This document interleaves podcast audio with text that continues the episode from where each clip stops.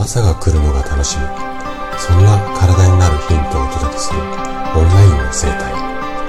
大人の健康学。おはようございます。高田です。毎週日曜日は心の時間ということで朗読をしています。で今日ね朗読したいのがラベさんの、えー、初恋。こちらの作品になります。えー、ラベさんがね、配信されている、えー、放送の URL ね、概要欄に貼ってあります。ぜひね、そちらも合わせてお聞きいただけると嬉しいです。あのね、こちらの作品に触れた時に、ちょっと恥ずかしいんですけども、久しぶりにっていうか、うん、かなり数年ぶりって言ったら変なんですが、胸がね、キュンとこうなったんですよね。ちょっとこう、キザな言い方をすれば、まあ、青春の1ページが込み上げてくるというか、こう、私がね、多感だった、こう、中学生とか、高校生の頃っていうと、もう、かれこれ、40年ぐらい前の話で、もう今とはね、全然こう、時代そのものが違って、まあ、スマホもないし、ネットなんてまだこう、漫画の中の世界、こんなようなもうザ昭和っていう時代だったんですけども、そんなね、時代の恋心だからこそ、なんていうのかな、今回の作品に共感できる部分がすごく多いし、なんか思い出すとちょっと甘酸っぱいっていうのかな。そして、こう、苦い思い出も多い。若い頃の自分を重ね合わせながら、今回はね、ちょっと朗読をさせていただきたいなというふうに思っています。それではお聴きください。初恋。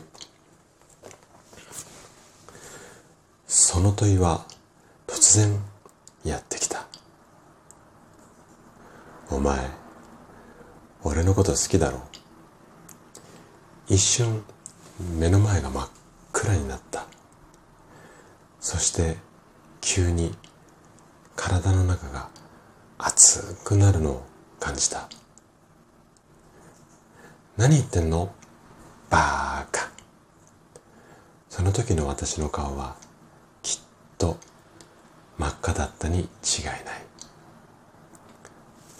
あいつとは中1から同じクラスで席替えをしてもなぜか近くになる。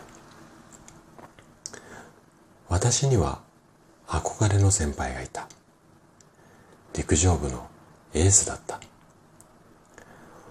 放課後の校庭を走る君がいた。どこかで聞いたフレーズを無意識に口ずさみながら美しいホームで走る先輩の姿を遠くから見るのが幸せな時間の過ごし方だった。え？今先輩と話しているのは？確か同じクラスの私の視界にカットインしてきたあいつ。いつの間にか視線の先に映る人が変わっていた。突然の問いかけに興味ないふりしながらも動揺を隠せない私。何でもお見通しと言わんばかりにニヤニヤしながら。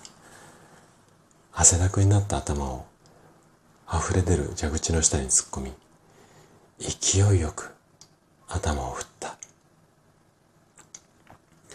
あいつは自分を拭くよりも先に私の髪にまで飛びかかった水滴を真新し真新しいタオルで拭いてくれた。